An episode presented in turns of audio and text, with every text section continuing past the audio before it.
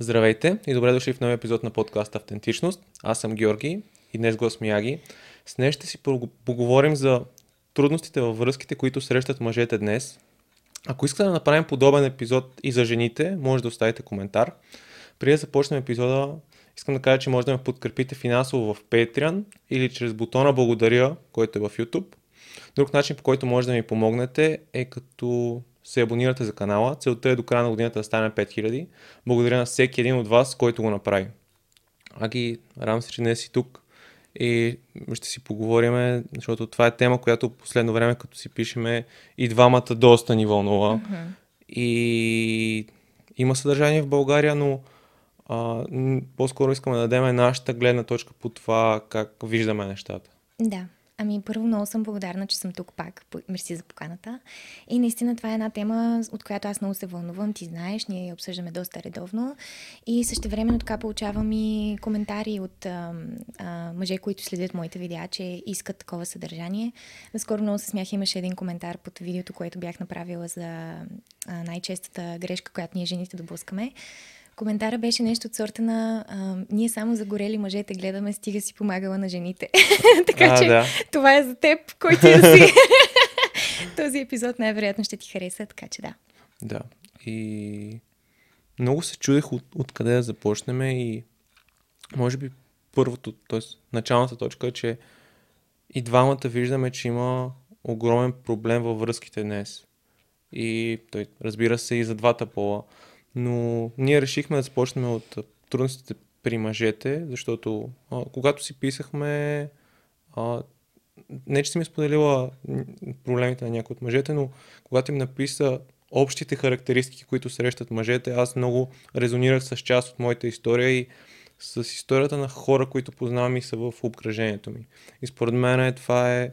Има доста общи неща в историята на, на, на много от, от хората. Да, определено. А, така имам шанса покрай, покрай работа и просто покрай интересите ми, нали, да срещам точно такива хора, които някакси резонират на тези теми. И първо много съм впечатлена, че срещам наистина супер а, осъзнати и а, така много обща дума, но добри млади мъже толкова с огромно желание да намерят просто някаква форма на щастие, да си намерят приятелка, някой да ги съпътства в живота, но просто срещат едни мисловни бариери, които може би точно за това казваш ти, че резонираш. И те просто са продукт на на много различни неща. Това, че се казва на мъжете да бъдат по-малко емоционални, че трябва да носите тези отговорности нали, на сила, авторитет, доминантност върху своите рамене. Отделно на това, мисля, че всички можем да се съгласим, че срещате проблеми в отношенията с жените, за което и ние жените имаме отговорност. Вие също имате отговорност от вашата си страна. И просто се получава един коктейл от така негативни усещания, които всъщност водят тези същите мъже до това да потърсят помощ, което е похвално, между другото, и много се радвам за всеки, който го прави. Да, абсолютно. И много е комплексна темата. Не мисля, че ние може да дадем отговори, по-скоро разсъждаваме и, и мислим върху това, защото според мен, ако някой ти дава директни отговори по толкова комплексни въпроси, да. Не, мисля, че, не мисля, че може да се случи това в един подкаст да. или в поредица от подкаст. Особено много такива упростени отговори. Аз съм много фен на това човек да си упростява тезите, аргументите и хипотезите в главата, нали, за да бъдат разбираеми и да се види, че са преработени, но когато става въпрос за нечи друг контекст и нечи друг живот, според мен просто наистина е невъзможно в рамките на едно, две, три изречения или дори един подкаст да му дадеш това, от което има нужда. Да. А, искам първата точка, която да започнем, да е нещо, което не мисля, че се говори достатъчно, а е доста, доста съществено и аз това го разбирам в моята лична история, а именно ние сме записвали епизод по темата именно за типовете привързаност и за това как родителите ни са се грижили за нас, когато сме деца. Защото преди изобщо да може да се фокусираме върху настоящите си отношения и бъдещите си отношения, които искаме да имаме, е много добре да се фокусираме върху нашата лична история и да видим къде могат да са лимитиращите ни вярвания, къде може да има доста токсични отношения с наши близки хора. Да, напълно съм съгласна и много се радвам, че повдигаш тази тема. Ние сме записвали епизод за различните стилове на привързване, но а, така може би е добре всъщност да, да се фокусираме върху това, че ние наистина сме като скачени съдове с а, нашето семейство, с, а, като казвам нашето семейство, говоря до прабаба и прадядо, дори и преди това. А, след това сме и с, като скачени съдове и с средата ни, т.е. просто другите мъже и жени около нас. И има една, мисля, че сме си говорили нали, за странната ситуация, т.е. проучването, което води до знанията, които имаме за стиловете на привързване. За тези, които не знаят за тази стра, странния експеримент или странната ситуация, това е един тест, в който малки деца между една и две години, които все още нали, не могат да боравят много добре с език, ги поставят в една стая с родител и непознат човек и правят експеримент с това да, да ги оставят самички само с непознатия човек или да ги оставят сами само с родителя или напълно сами за малко време и наблюдават просто техните реакции. И всъщност, наблюдавайки а, какво, как реагира детето на завръщането на родителя в стаята, ние можем горе-долу да определим какъв стил на привързване има това дете спрямо, спрямо родителя. Но всъщност по-интересното е, че преди да се стигне до този експеримент на една-две годишна възраст, реакцията на детето може да бъде, така да се каже, пророкувана преди той изобщо да бъде родено. Т.е. наблюдавайки родителя, който още не е станал родител, ам, и това става чрез така нареченото а, Adult Attachment Interview. А, не знам как да го преведем на български, но те хората ще го преведат. А, и това е едно интервю, в което порасналия човек му се задават въпроси за неговото детство. И всъщност не толкова чрез думите, с които той описва своето детство, ами чрез начина по който ги изговаря ние можем да преценим каква ще е, и то с много висока точност, каква ще е връзката му с детето му, когато той един ден се появи. И после това дете, след като се появи, години след това, ще направи ам, експеримента с странната ситуация и всъщност ще видим потвърждение за това, което сме видяли в интервюто с родителя. Така че нещата са много навързани на едно много а, дълбоко генетично и молекулярно ниво, преди изобщо ние да можем да си дадем представа за това. Да, и една от дефинициите като цяло е разбира се, когато сме в корема на майката, но и как са се грижили за нас през първите 18 месеца на развитието ни. Основният, защото може да не е майката, може да е някой друг човек, който, който се е грижил за нас, но основният човек, който е бил до нас през тези 18 месеца, формира това как ние, какъв стил на привързане ние ще, има, ще имаме. И не мисля в този разговор да влезем в подробности за различните типове. Аз ще оставя линк долу в описанието за тест, който могат да си направят хората в онлайн, mm-hmm. където могат да видят реално какъв тип са. И на мен, а, лично аз, честно казано, дълго време бягах да, да мисля върху това, защото си мислих, че проблемите са някъде другаде. Mm-hmm. Но разбрах, че е толкова важно на една от последните ми групови терапии с, с моята терапевтка и там там се видя как много основни неща, които са в поведението ни, се, се, се зараждат още там. И моят тип е, мога да разкажа само за моят тип, за да дам повече контекст на хората, е uh, disorganized, т.е. неорганизиран, мисля, че, който има два компонента, че изпитва страх и че, uh, че авойна, той избягва, избягва отношения. И когато почнах да чета повече, да се информирам, определено това много резонира с проблемите и трудностите, които съм имал, които съм ги адресирал на друго място, но обикновено те са точно от, от там.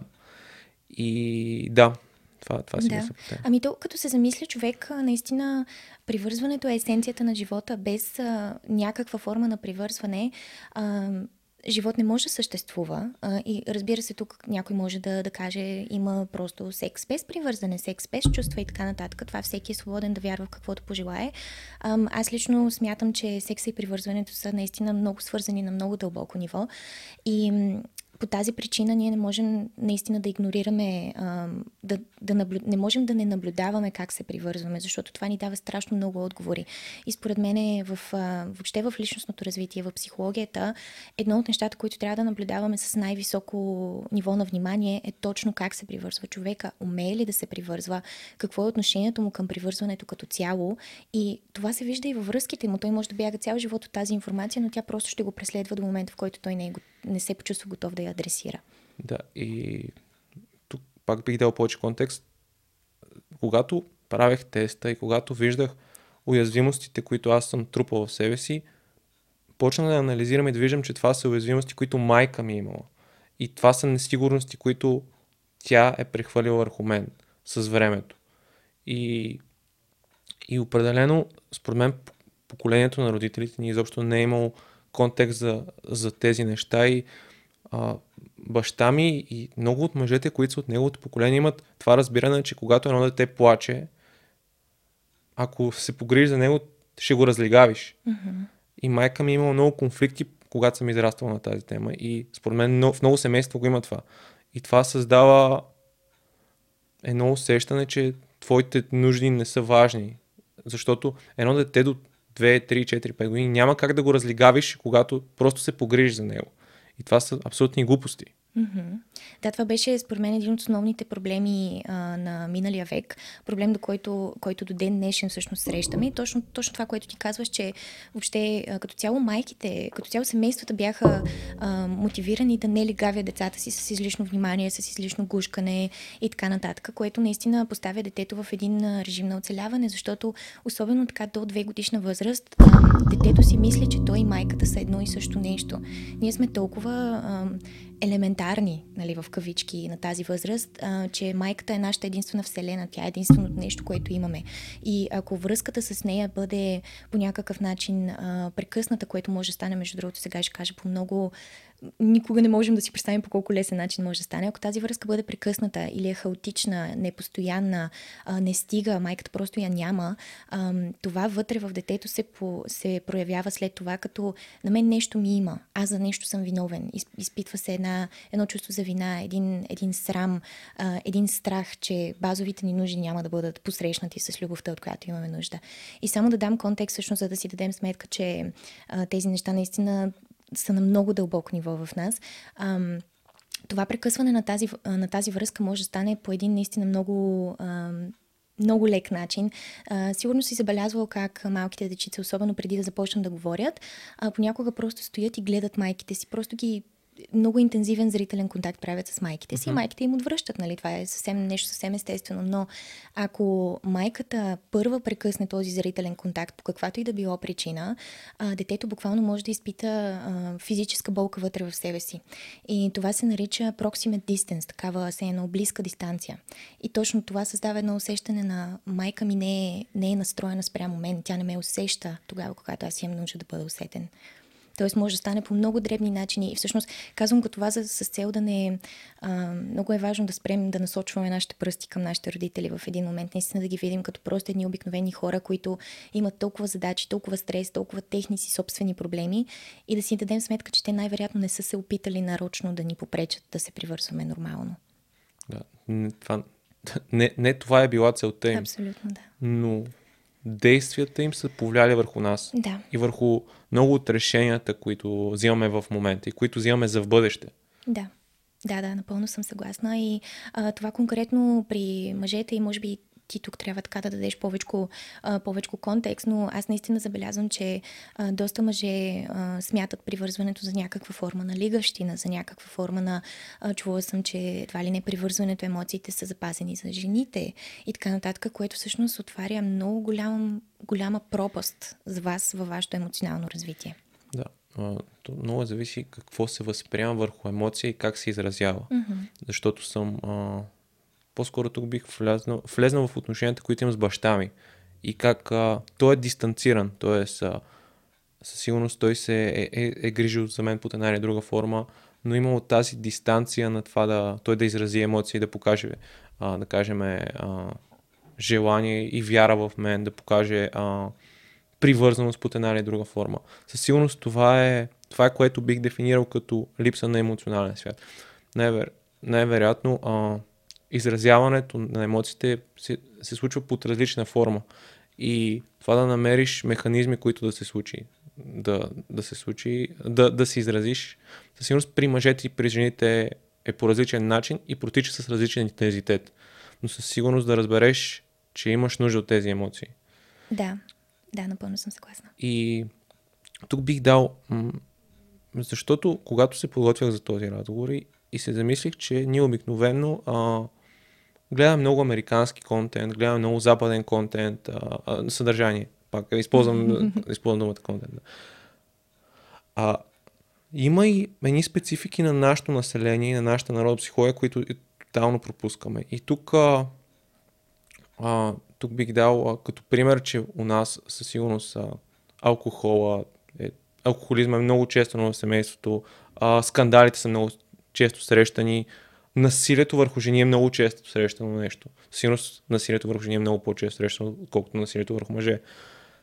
И понеже съм от село и, и, и това го виждам. И според мен това е едно от нещата, които, които се създава като това да тази това неприятно изразяване на емоциите да защото а, като, като малък съм виждал баща ми как удря майка ми. И наскоро а, четох книгата на биографията на Уил Смит, където той разказва доста подобна история и, и, резонира, с, и резонира в мене. Защото аз тогава съм бил дете на 5, 6, 7 години и не съм направил нищо. И с времето съм почнал да изграждам образа на страхливец в себе си. Тоест на това, че аз не съм направил, аз не съм защитил човека до мене. И съм почнал да, да допълнително създавам едно разстояние между мен и баща ми което според мен много децата днес и децата преди години са, са го виждали това. Виждали се как а, единият родител наранява другия родител под една или друга форма. И тук имаш според мен два варианта, когато си в такава екстремна ситуация. Или да приемеш поведението като него, или тотално да, да се дистанцираш от него. И от сегашната си гледна точка разбирам защо баща ми го е правил. Не го одобрявам, но го разбирам. Но разбирам, че и майка ми е имала роля в това. И според мен тук има много важна роля как действат тези хора. Защото майка ми не позволяваше това нещо да се случи. И даваше отпор, защото според мен няма как да си в отношение да причиняваш физическо насилие на човека до теб. Което в България се случва. И, и това е проблем. И за това не се говори. И това дава сериозно отражение на децата. Скандалите, насилието, всичко това това те формира и, и те кара след време да изграждаш подобни отношения, ако не работиш върху себе си. Да, много съм щастлива, че повдигна темата за това, че нашата народопсихология е тотално различна и че съдържанието, което консумираме, масово, което идва от Америка, всъщност наистина не е релевантно за нас. То е интересно. Може би до някаква степен си даваме сметка, че има тук там е някоя прелика, но ние сме тотално различни. И като едни контекстуални същества, ние не можем да живеем и в Америка, и в България едновременно. Ние сме тук. Така че това е много добро начало. А, после това, за което каза, нали, че а, когато детето стане свидетел на някаква форма на насилие, на скандали, на стрес и така нататък, точно има два варианта. Единият вариант е да приеме, че това, което вижда е просто такова каквото е. родителите ми не се разбират, имат някакви проблеми, може би нерешими, или другия вариант е да се опита да се дистанцира, или да се опита да потисне в себе си всичките тези страхове, да се опита да се защити по някакъв начин. И всъщност, като се замислиш, втория вариант е много по-безопасен за детето, защото едно дете, пак казвам, неговия свят са неговите родители и неговия дом. Ако ти приемеш, че твоя свят се разрушава пред очите ти, ти нямаш нищо друго. Това е единственото, което имаш. Бих казал, има и още един вариант, който според мен се случва в една част от български семейства. Жената не, не дава никаква съпротива и да кажем един, едно малко момче вижда как баща му удря майка му и го приема като нещо нормално. т.е. като нещо, което се случва така и това да се предаде на следващото поколение. Точно, да. Получава се едно ам, обезчувствяване, а всъщност като се замислим кога човек се обезчувствява, когато нещо страшно много заболи, но обезчувствиш ли се на една толкова ранна възраст и наистина ставаш емоционален инвалид. И, и ти си прав, че съществува наистина като феномен при, при всъщност при доста хора. И е достатъчен един разговор или, айде не един разговор, но така малко време да прекараш с един такъв човек, за да видиш, че той наистина е емоционално съкатен а, което е много голям проблем. И особено при мъжете мисля, че имаше една а, нещо като максима, че а, един мъж се чувства толкова обичан, колкото майка му го е обичала и умее да обича жената до себе си така, както е виждал баща му да обича неговата майка. Mm-hmm. Не знам, може би ти можеш да дадеш малко обратна връзка за това. Да, доста, доста се свързано с това и при мен доста дълго време да... Защото когато съм израсъл, родителите ми са имали турбулентни отношения под една или друга форма. И доста дълго време, защото аз това, което направих, аз много се по-скоро безгласно, не, не изразявах, но бях взел позицията на майка ми. И много се дистанцирах от баща ми, това, което прави. И това много ми повлияе в отношенията с жените, защото аз не разв... аз доста се дистанцирах от мъжествените черти, от маскюлените чертите и станах доста по-мекошав в поведението си и да доста по-затворен с, с нещата, които... Защото когато видиш едно такова насилие и когато приемеш образа за себе си, че си страхливец, ти го прилагаш във всяка една сфера на живота ти. И това, и това ти влияе на всичко. И, но пък от сегашната ми гледна точка, виждам положителните страни в баща ми. И се опитвам да ги интегрирам и се опитвам да, да, да приема и да разбера поведението ми. Защото, може би, едно от най-хубавите неща, които те са направили, че те още са заедно. Mm-hmm. Тоест, те са минали през тези трудни периоди, но са заедно. Тоест, показали се, че не просто раздялате единственото решение. Тоест, има трудности, но тези трудности могат да доведат до по-добро бъдеще. Да. Между много ми харесва, че го казваш това. Нали знаеш, има едно много популярно твърдение, че ам, едва ли не продължителността на една връзка не е ам, показател за нейния успех или за, ам, за стоеността на тази връзка, което някакси винаги така ме е карало да повдигам вежда и да се и да, да разсъждавам. А, защото моите родители също, слава богу, все още са заедно. Те също са минали през техните си а, трудности и проблеми и така нататък. И за мен е факта, че те все още са заедно, въпреки това, ми дава точно а, оценка за стоеността на техните отношения, защото имаше едно изказване, че ам, така истинската любов не е тази, която може да преживее много разстояние или много време прекарано отделно един от друг, а истинската любов е тази, която може да издържи на много време прекарано заедно. А, защото като се замислиш, а, ти си живял със себе си примерно 25 години и ти за себе си си, си си приоритет, свикнал си с всичко, което е вътре в теб, знаеш си проблемите, знаеш си навиците, знаеш какво обичаш и какво не обичаш и изведнъж трябва да споделиш живота си с един друг човек, който също е завършена единица. И това нормално породява проблеми. И ако вие успявате да сте пластични, да се адаптирате на тези неща и останете заедно и създадете нещо устойчиво, създадете деца, семейство, ценности, вие всъщност сте успяли до доста голяма степен. Да, това, това е така. Да. И със сигурност друго нещо, което съм виждал в от техните отношения е, че всеки един от тях е имал периоди, в който е бил долу и другия му е помагал. И според мен и мъжете и жените могат да са много лоялни. Защото майка ми е била в етап, в който баща ми е бил долу. И обратното. И то, това е абсолютно нормалното. Въпросът е какво правиш, когато си долу и как се изправиш. Да. Но забелязваш ли, че всъщност много мъже в днешни дни, нали, по-млади мъже, всъщност не вярват, че това съществува изобщо?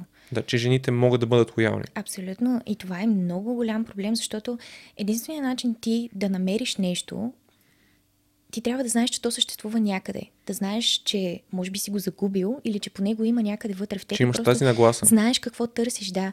Но ако ти дълбоко себе си вярваш, че всички жени са лоши, че всички ще изневерят, че всеки, всяка една от тях ще те остави, ти не търсиш всъщност това, от което имаш нужда. И ти ще намираш само точно такива жени.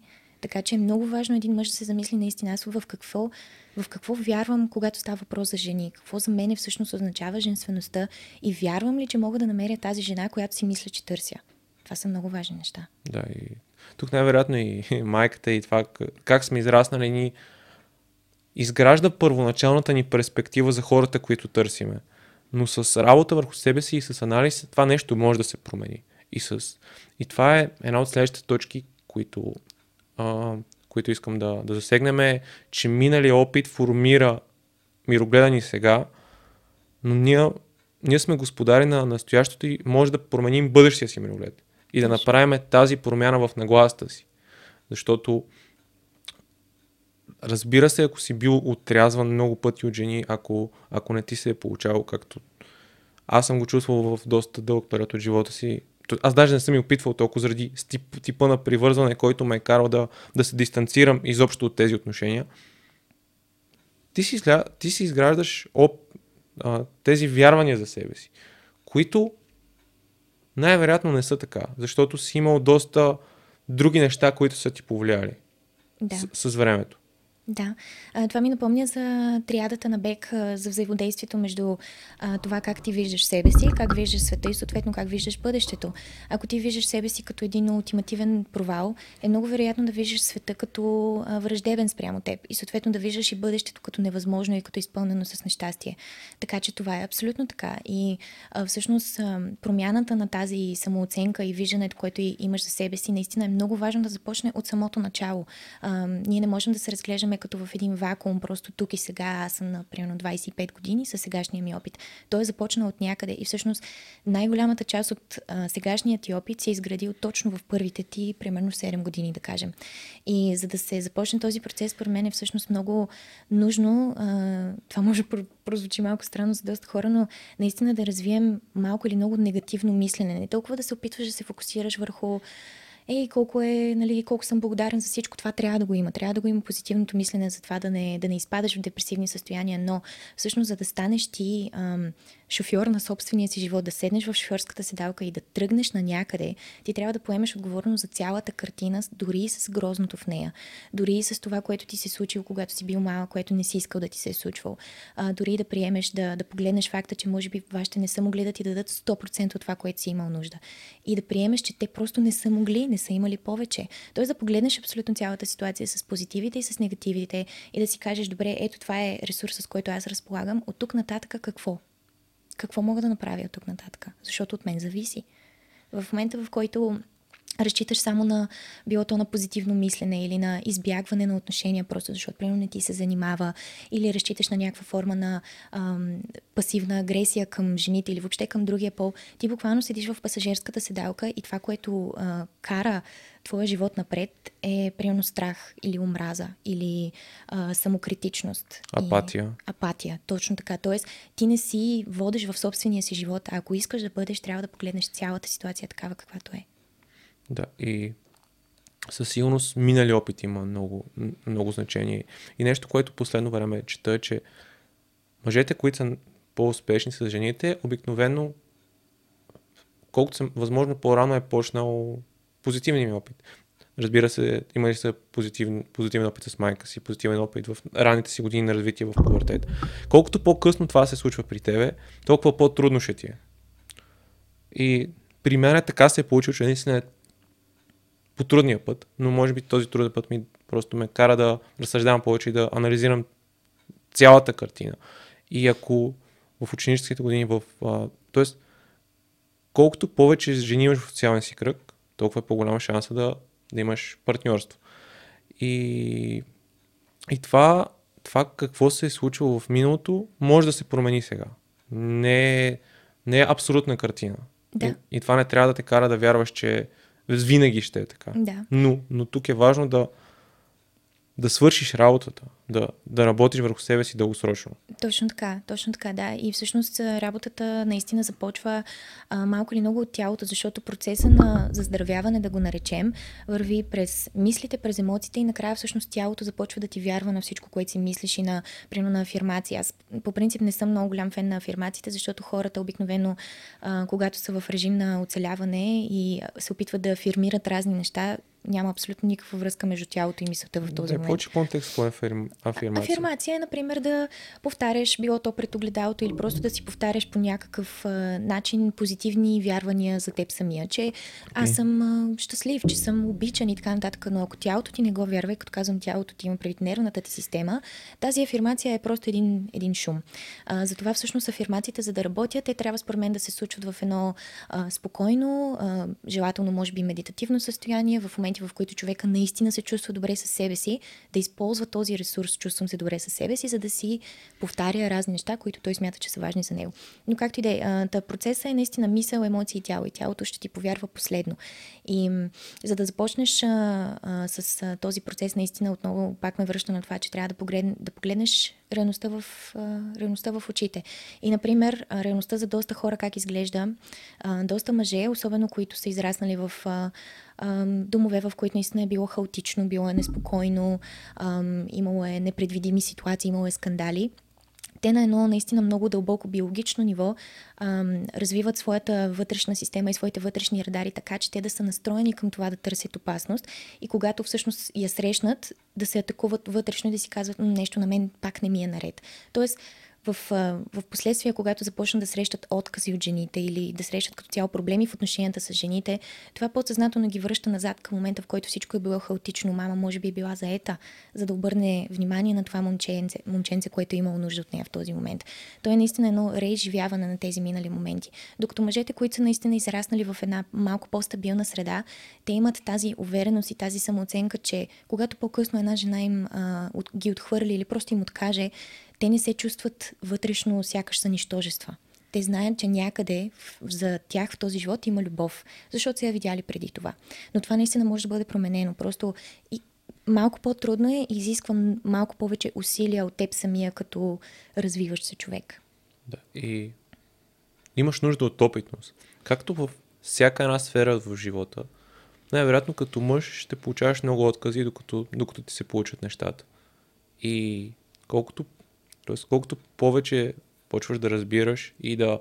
Според мен е важно, когато се подготвях си записал, какви жени си харесва в миналото. И да разбереш кое се е получавало, кое те е привличало и защо, например, те е привличал човек, който те е манипулирал по една или друга форма, който не е проявява интереса. Mm-hmm. Ти какво си сбъркал в цялата ситуация? Защото ако аз това дълго време го имах като проблем с терапията ми. Че аз работех, т.е. исках да работя върху тази тема, но не се сблъсках в света с това. Т.е. не трупах нов опит. И имаше един цикъл, който нищо не се случваше. И така няма как да се случи. Тоест, има нужда от опит и просто да, да излезеш в света и да, да общуваш. Да. Отлично, така си го забелязал. Ам, наистина е много важно всеки един от нас, не само мъжете, но в момента, не понеже говорим за тях, мъжете да се запитат какво ме е привлякло в една жена, която е била манипулативна, която е била а, токсична, която ме е лъгала, която ми е, ме е карала да се чувствам несигурен. Какво която е наистина... е, не има особен интерес към мене. Точно така. Какво ме кара всъщност аз да се чувствам привлечен? Какво ме кара да се чувствам ам, валидиран при някой, който всъщност не го прави, който не ме валидира, който не ме вижда, който не ме обича, какво, какво има там за мен. И обикновено там има някаква форма на урок, някаква форма на ресурс, който след това ти трябва да вземеш и да, и да интегрираш в себе си. А, а иначе за, за опита, да, напълно съм съгласна и тук всъщност искам да кажа, че нали, доста често се говори, особено така в нали, по-крайните среди, а, че нали, когато имаш страх от отхвърляне, просто излизаш, хвърляш се, трябва да ти откажат примерно 50 жени за един ден и така нататък, което нали, всеки може да прецени дали е успешна стратегия. А, но аз просто искам да задам въпроса, ако ти, например, знаеш, че а, си на 50 отказа разстояние от своята жена, жената с която ще прекара живота си, ако това е това, което искаш, ам, вероятно отказите нямаше да ги усещаш по същия начин. Ако знаеш, че просто това стои на пътя ти между теб и тази жена, вероятно нямаше всеки път. Разбира се, че ще боли, разбира се, че ще е неприятно, но ти знаеш, че след това нещо те чака, нещо, което е за теб. И това може да е една реформулировка за мъжете, които имат много голям страх от, от отхвърляне, защото това няма да е винаги така. Дори поглеждайки своя своя род, защото пак казвам, ние сме като скачени съдове с тях. Ти си продукт на, един, на една линия от мъже, които са успявали линия от мъже, които са успявали да, се, да продължат своята кръвна линия, които имат партньорки до себе си. Какво? Защо ти си мислиш, че ти няма да си един от тях? Да, и тук, тук е нещо, а, което мисля, че е факт, че реално критериите към мъжете днес са различни към, от към критериите мъжете, които са имали към преди 50 години. Тоест, а, един мъж много повече трябва да работи сега, за да е в връзки в отношения, отколкото преди. Да, разбира се. Е, като погледнеш, например, нашите баби и дядовци, общо взето ти е, сценария е, ти си от село и избираш от селото една мома и ти просто знаеш, че тя най-вероятно е добър избор. Не да. се чудиш кой знае колко много, просто защото няма, първо няма кой знае какъв избор и второ просто така е било, че човека, който избираш, ти автоматично знаеш малко или много, че е читав. В днешни дни обаче това го няма, това се е разбило малко или много. Тоест наистина и за вас е много повече работа, и за нас има много повече работа и, и тук така може би това ще го обсъдим в последствие, но срещаме един проблем, в който ам, ние слагаме а, ненужни оценки на текущата ситуация. Достатъчно е просто да приемем, че ситуацията в момента е малко или много проблемна, малко или много а, имаме криза в отношенията. Но там нататък, като започнем да слагаме тези оценки, например, едните са лоши или едните са проблемни, едните имат хипергамия и това, това не е окей. Okay. Или пък другите имат склонност към това да желаят сексуално разнообразие, това не е окей. Okay. В смисъл, ние, абсолютно ни е ненужно да слагаме тези оценки върху тези просто факти. Защото тях винаги ги е имало. Просто контекстът е различен и ние трябва да се справим с контекста, не с кой знае какво. Да, да. Това е. Това е абсолютно така и тук нали, нещо, което сме си говорили преди, да не съдиш. Тоест, да. да приемеш, че другият човек има определени разбирания за mm-hmm. живота си. И всеки, всеки сам избира това, с което да. Как, как да задоволява потребностите си под, Точно под, под, под една друга форма. И според мен, поне при мен това е било един от. Тоест, а, има срам ако си мъж си признаеш, че дълго време не си бил добър с жените. А реално много мъже са така. Mm-hmm. И ние сме склонни да преувеличаваме за, за сексуалния си опит, за това, което ни се е случило. Което обикновено не е така. Обикновено mm-hmm. има изхвърляне в тази посока. Да. И, и, и това е едно замаскиране на проблема, защото първата стъпка ти е си кажеш, окей, не ми се получават нещата. Щом не ми се получават нещата, какво мога да направя от тук нататък, за да ми се получават нещата? И то разбира се какво искаш, т.е. дали искаш просто да задоволиш нагона си или искаш нещо сериозно, защото ние по-скоро в този подкаст говорим за, за, за нещо сериозно, защото може би през моята лична история и сексуалната драма, която съм, а, която съм преживял, ме е накарал да разглеждам, т.е. сексуалността ми да е по-женствена, т.е. от гледна точка на това, че да, да т.е. има мъже според мен, които биха си с всяка жена, ако, mm-hmm. ако мога да правят секс. За мен е това по-скоро е имам си критерии за себе си, т.е. и неща, които следвам. И, и това е, това е едно от нали, различията. И да разбереш ти къде си в този спектър. Абсолютно съм съгласна, да. Ам, и това... изборът ти да не, да не се а, подвежда по това какво мислят хората. Защото имам приятел, който а, имаше дълга връзка, а, развалиха, т.е разделиха се с приятелката му и той тръгна по този път да, да спи с много момичета, да, да тръгне. Но той не е такъв като човек. Емоционалността му е друго и това, това, го, това вместо да му помогне да преодолее, го затвори още повече. Да. Абсолютно е така. Знам, че... Извинявам се. Знам, че на много мъже не им харесва идеята за, за моногамия, за отдаденост на една жена. така, срещам го доста често, но ам, наистина и, и това е така и, и Питърсън мисля, че го е споменавал, че всъщност малко, малкото мъже, малкият процент от мъже, които разполагат с огромен избор от жени, голямо разнообразие от а, секс с различни жени, а, това не ги води до кой знае колко щастлив в кавички живот. А, доста често това води до развиване на психопатски черти и така нататък, което в крайна сметка никой... Не, не, аз, не, аз не искам това за мъжете в България или като цяло. Аз искам да видя ни здрави, наистина щастливи и отдадени мъже. Като казвам отдадени, нямам прави само в, отношение с жените ми, като цяло дадени на себе си, на своята мисия, на това, което искат да постигнат. И Например, много интересно нещо наблюдавах тази година. А, имах шанс да видя с очите си сватбения период на благородните елени. И всъщност доста ме накара да се замисля за ам, неща, които съм чувала на тема нали, еволюционна психология, а, моногамия, полигамия, отношения между мъже и жени, защото в сватбения период благородните елени стават изключително агресивни. Те се бият, убиват се, а, буквално заграждат си хареми от женски, а, които да опложат и така нататък. Но в момента, в който този брачен а, сватбен период приключи, те, мъжките елени си стават а, приятелчета, така да кажем. Те са си просто приятели, ергени, там излизат и заедно и се кефят на живота. Да. И просто се замислих какво щеше да бъде, ако и при хората беше така. Ако не бяхме развили тази цивилизованост на това да можем да, мъжете да можете да изразявате своята агресия и доминантност по един цивилизован начин, без да се налага да се биете или да се убивате, а, какво ще да бъде, ако примерно наистина за, на един мъж му се падаха по 20 жени? Какво ще да стане с останалите 80-90% от мъже, които не могат, не са достатъчно силни, за да се борят с този доминантен мъжки? И този свят ми звучи наистина като доста опасно и депресиращо място. Да, то, то затова сме стигнали до тази форма на обществото, защото е така сме се адаптирали и има логика за това нещо. Не просто, нали, а, моногамията е обществен строй. Mm-hmm. Има, има, има причина това нещо да е така. Да. Точно така. И нали, ти спомена за твоя приятел, който нали, така е тръгнал по пътя на това да, да спи с много жени и така нататък.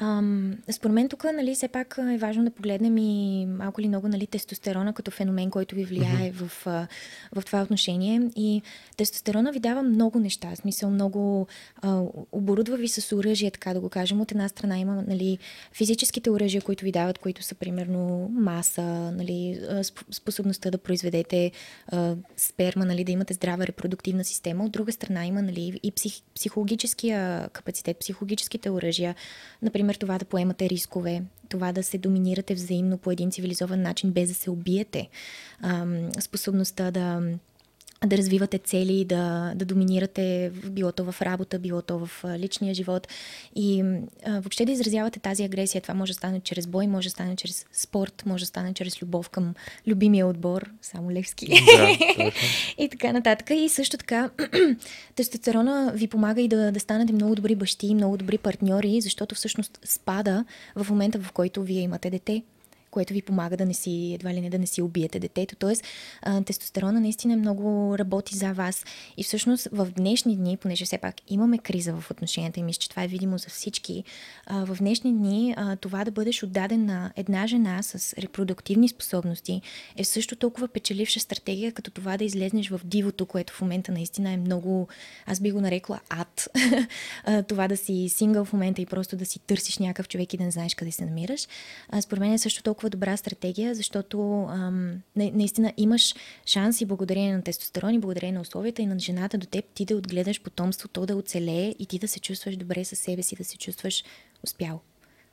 Да, и точно ти го каза стратегия, mm-hmm. защото според мен много мъже бих се свързали точно с това, че ние мислим доста логично и това е стратегия, която ще те доведе до успех. Точно така, да. И понякога нещата не са много сложни, просто нямаме пълната картина и не се говори за пълната картина от различни елементи, които имаме. Тоест, най-вероятно и ние не знаем, но по-скоро различна перспектива за това как, как, да, как да действаш. И, и според мен тук е много важно с каква нагласа влизаш в отношенията. Тоест, дали провалите и неопитностите и неувереността, която имаш, ще повлияе на сегашните отношения. Защото ако ако влизаш с нагласата, че няма да се получи, няма да се получи.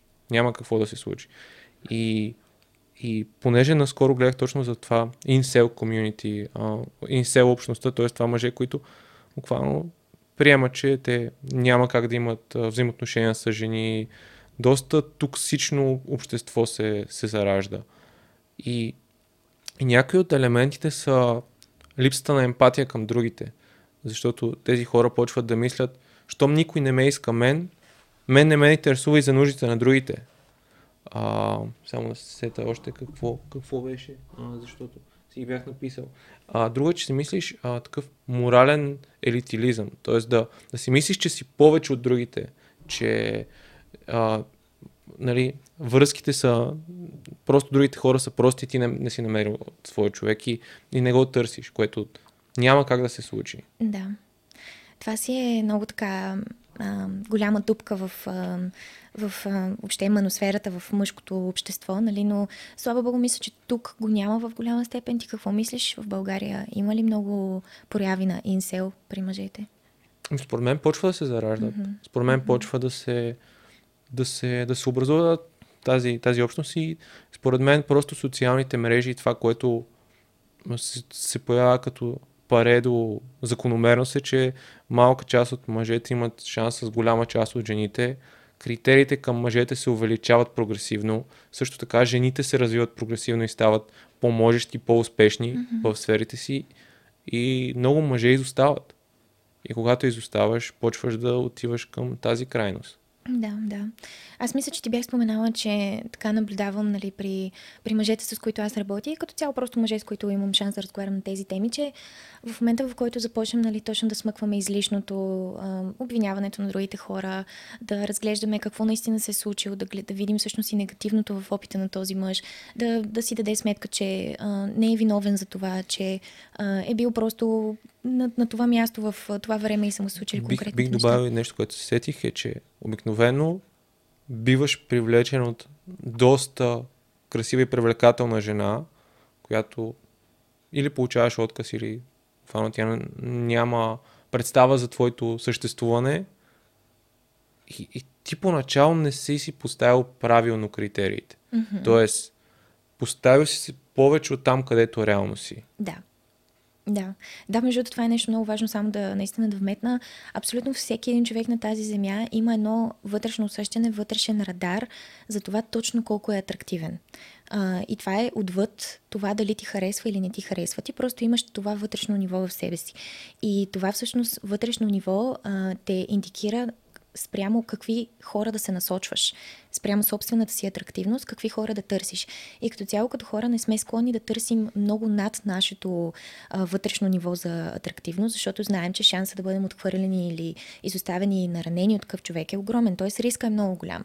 И също времено не сме склонни да търсим много по-надолу от нашето ниво на възприета атрактивност, защото тук пък рискът е прекалено малък. Т.е. да, може да, да ни даде някаква форма на позитивизъм, но тя няма има, да е достатъчно има, има и друга гледна точка, че ако си мъж и се опиташ с жена, която смяташ, че е по твоето ниво и тя ти откаже mm-hmm. и малкото самочувствие, което си развил, ще падне. Точно така, да, да, да, абсолютно. А, така че това е, а, това е много важно, но това, което бях тръгнала да казвам преди това е, че като започнем наистина да събличаме излишните слоеве на разни лимитиращи вярвания, на разни а, перспективи, ограничаващи и така нататък, а, и стигнем на един момент, в който разговарям с мъжа за това какво наистина иска той, какво наистина искаш ти, каква жена искаш да привлечеш в живота си, изобщо искаш ли такава. И доста често се случва, нали, да чуя, ами да, искам да си имам а, някой, който да ми прави компания, който да ме обича, да се смеем заедно, да си имаме деца един ден, нали, да, да бъдем заедно в този живот. И в момента, в който започнем да говорим за това какво стои на пътя на този мъж, защитният механизъм на, ами те просто жените са лоши, или тя ще ми изневери във всички случаи, или някакви такива неща за учени започват да се проявяват на повърхността, защото наистина до такава степен си оголил раната, че си накосам от това да си признаеш, че всъщност ти стоиш на пътя си, със да. собствените си вярвания. Да, и вярването няма свясни жени. Да, да, което е много голям проблем и е, отново казвам, за да търсиш и за да намериш изобщо свясна жена, ти трябва да знаеш, че тя е там. Ако ти не вярваш, че тя е там и че всички жени са лоши, че всички ще те наранят, просто това ще намериш.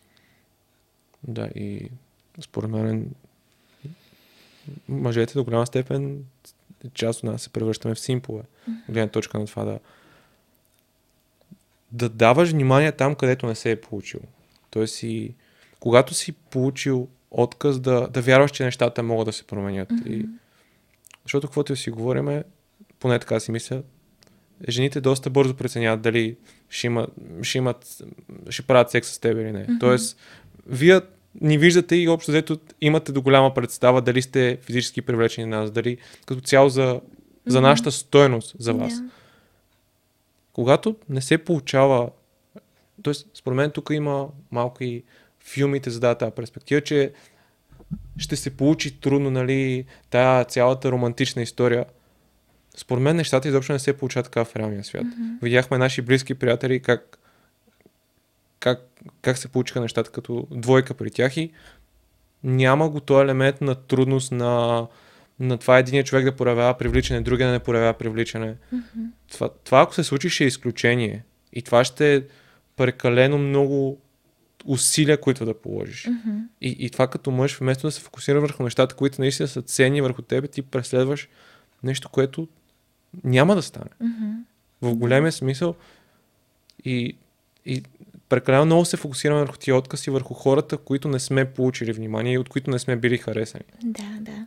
Между това е много интересно, което, което казваш, защото аз, аз вярвам същото за мъжете, че а, наистина вярвам и това с доста мъже съм го обсъждал, мисля, че даже и с теб сме го обсъждали, че вие мъжете а, много бързо а, поставяте в категория дадена жена. Нали, тук все пак нека да говорим за жена, която показва някакъв интерес към вас. Много бързо я слагате в категория, примерно потенциална приятелка или потенциална майка на децата ми или просто е така за единия път, нали, за едната вечер. А, при жените, според мен, това, да, може би си прав, все повече започва да се проявява и то защото ние жените също имаме нашите сексуални стратегии, нашите системи. И всъщност една система, за да работи оптимално добре, тя трябва да е максимално упростена. И това, което се случва с една жена, и между тук има един мит, кой, който може би им се иска да обсъдим, но да речеме, че една жена наистина има страшно много избор и постоянно някой и предлага валидация, одобрение, предлага и нещо. Всъщност тя имайки целият този избор и всички тези ресурси пред себе си, тя трябва да състави една система, с която да сортира. И от всичко това, което и, да се, и се предлага, тя всъщност да намери това наистина, което е за нея, което, което и дава това, от което тя има нужда. И всъщност, може би в днешни дни, действително, особено така жени, които наистина, наистина имат страшно много избори, които получават страшно много внимание, според мен при тях вече го няма момента на добре, в момента го гледам този мъж, сега не съм 100% сигурна точно какво виждам в него, но ще му дам шанс да видя. Просто искам да видя какво има там. Просто много бързо вече, поради това, че има страшно много избори, поради това, че вие давате наистина страшно много внимание на жени, които не ви, реално не са за вас, тази жена просто е форсирана да, да задвижи системата още по-бързо. И просто да един такъв мъж директно да му каже, съжалявам, не видях нищо в теб сега и веднага и просто няма да си дам шанс да го проявиш за напред. Докато според мен преди това го е имало при жените. И защото ние наистина нашето привличане към вас се проявява с времето. Mm-hmm. Да. Тоест, това е нещо, което се променя. Да, според мен наистина се променя и това е, че виж, много реално стигам до извода, може би ти ще ми кажеш дали съгласен с това, че все повече мъже се дразнят на жените и наистина не ги харесват, защото малко или много жените започват да приличат на вас. Наистина вече имаме, а, сме много, много по-амбициозни, нали, много разни възможности упражняваме, развиваме малко или много, не, не всички и не навсякъде, особено не в България, но този менталитет на, нали, на сексуалното разнообразие, просто да ми се прави секс с много различни мъже, това започвате все повече да го виждате и в жените. Тоест малко или много започва да приличат на вас и някакси ви създава на усещане на това не беше I didn't sign up for this. не беше това, което исках. Да, нещо друго е. Нещо, точно нещо друго е, нещо, което прилича на мен, а аз съм програмиран така, че това, което привлича на мен, аз да го доминирам и да се опитвам да се състезавам с него. Според мен със сигурност има мъже, които имат такава сексуалност. Mm-hmm. И, и жени, които имат такава сексуалност. Mm-hmm. Но но, но не са масовите мъже. Да, Тоест, да, да. според мен, масовия мъж и жена просто искат да имат отношения. Точно. И да имат човек до себе си, с който да градат връзка, защото доста дълго време е било така. Mm-hmm. И не виждам логика за последните 20-30 години, 40 това нещо да се промени. Да. Да, да, съгласна съм. Напълно смятам, че много малък е процент от хората, които наистина упражняват някаква форма на ако искаш го наречи някаква полигамия, здравословна не моногамия, въобще аз не вярвам, че съществува такова нещо, но как ти де. Но хора, които упражняват много такива краткотрайни сексуални стратегии, то в дългосрочен план, според мен това е супер рядък феномен. Като цяло вярвам, че повечето от нас, 95% от хората, искаме да бъдем обичани, да бъдем видяни, да бъдем приети, валидирани и да изживеем живота си с някой. Просто защото сме същества, които съществуват в контекст с другите хора. Вярвам, че това е константа почти при всички. Да, по- бих искал да се върна за, тоест, за това, което е за, за вниманието мъжете, които дават на жените. Защото според мен това е един от основните елементи и сякаш а, интересен ми е точно този процес. Реално, тоест, при жените се получава, че в един момент има пренатоварване. Буквално mm-hmm. ти виждаш постоянни съобщения, постоянни съобщения в...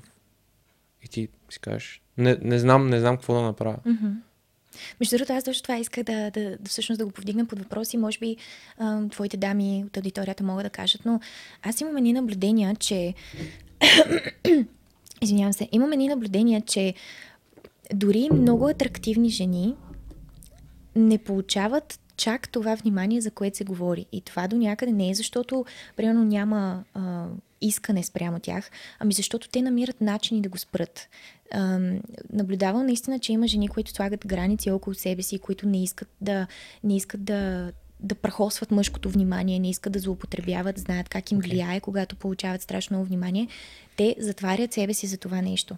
Което е много, между другото, не знам дали от ваша гледна точка е нещо желано в жените, но знам, че едно от главните, много важни неща за един мъж, особено в едни отношения, е това той да знае, че неговата жена е негова. Че не всеки може да има достъп до нея. Това му създава стрес, а, който в дългосрочен план може да го разболее. Така че това с вниманието наистина го има, но от друга гледна точка има и едни жени, които според мен наистина осъзнават този процес и го спират осъзнато. Да, може би първата стъпка е реално да имаш а, затворени социални мрежи. Да.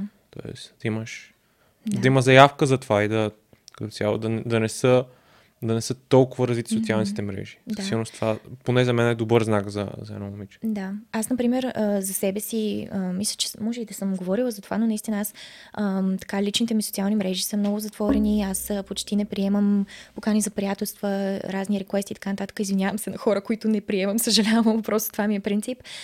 И това не го правя. Има няколко причини за това, но първо, че първо видях аз, като една жена, как мога да влияя на мъже, обвързани или необвързани около мен. И това изобщо не ми харесва. Аз не искам да имам, да разполагам ам, безразсъдно с идеята, че мога да разваля някое семейство просто с присъствието си, защото това се случва. Много а, жени, например, а, ревнуват страшно много от това, че мъжете им а, общуват, било то директно или индиректно с други жени в, в социалните мрежи.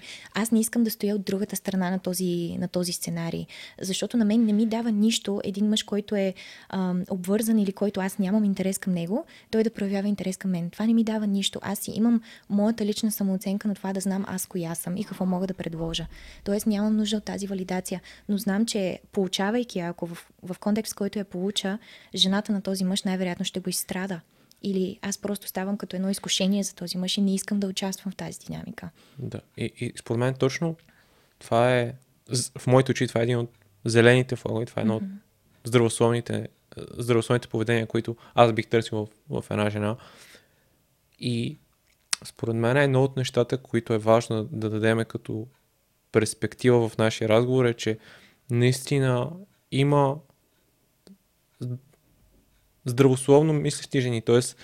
жени, които няма само да те използват за пари, а, а, а реално търсят същите неща, които и ти търсиш. Mm-hmm. Просто, според мен, първата стъпка е да, нали, а, ти да станеш този човек. Следващата, а, следващата стъпка е да, аз съм си ги записал, те са четири. A being, meeting, attracting, building. Тоест, да бъдеш, да се запознаеш, да го привлечеш този човек и да изградите отношения заедно. Да. Но първо трябва да имаш, в смисъл да, да изградиш този менталитет, който аз забелязах, че дълго време съм го нямал. Тоест, да, да си повярвам, че могат да ми се получат нещата и, и да, да, да развия различна опитност. Mm-hmm. И да, да си позволя да, раз, да, да изградя различна опитност. Защото това е една от другите неща, които всеки, дали е мъж или жена, може да... Ние имаме такива компенсаторни механизми, по които, по които действаме. И забелязах, че моите механизми са едното е да, т.е. да стана невидим. Буквално за дълги периоди от време да, да, да, да се отделям от това изобщо да се опитвам да имам взаимоотношение. Да... Другия механизъм е да, да развивам компетенции по това. Т.е. да, да чета, да се опитвам. Обаче, когато не го прилагаш, може да знаеш много неща, ама няма абсолютно никакъв смисъл. Да. И, и според мен всеки може да се запита аз какво правя, т.е. какъв е моя механизъм, по който действам и, да, и оттам да почне да развива собствения си собствения си кълбос прежда, което, което му пречи. Възела къде е. Точно така, да.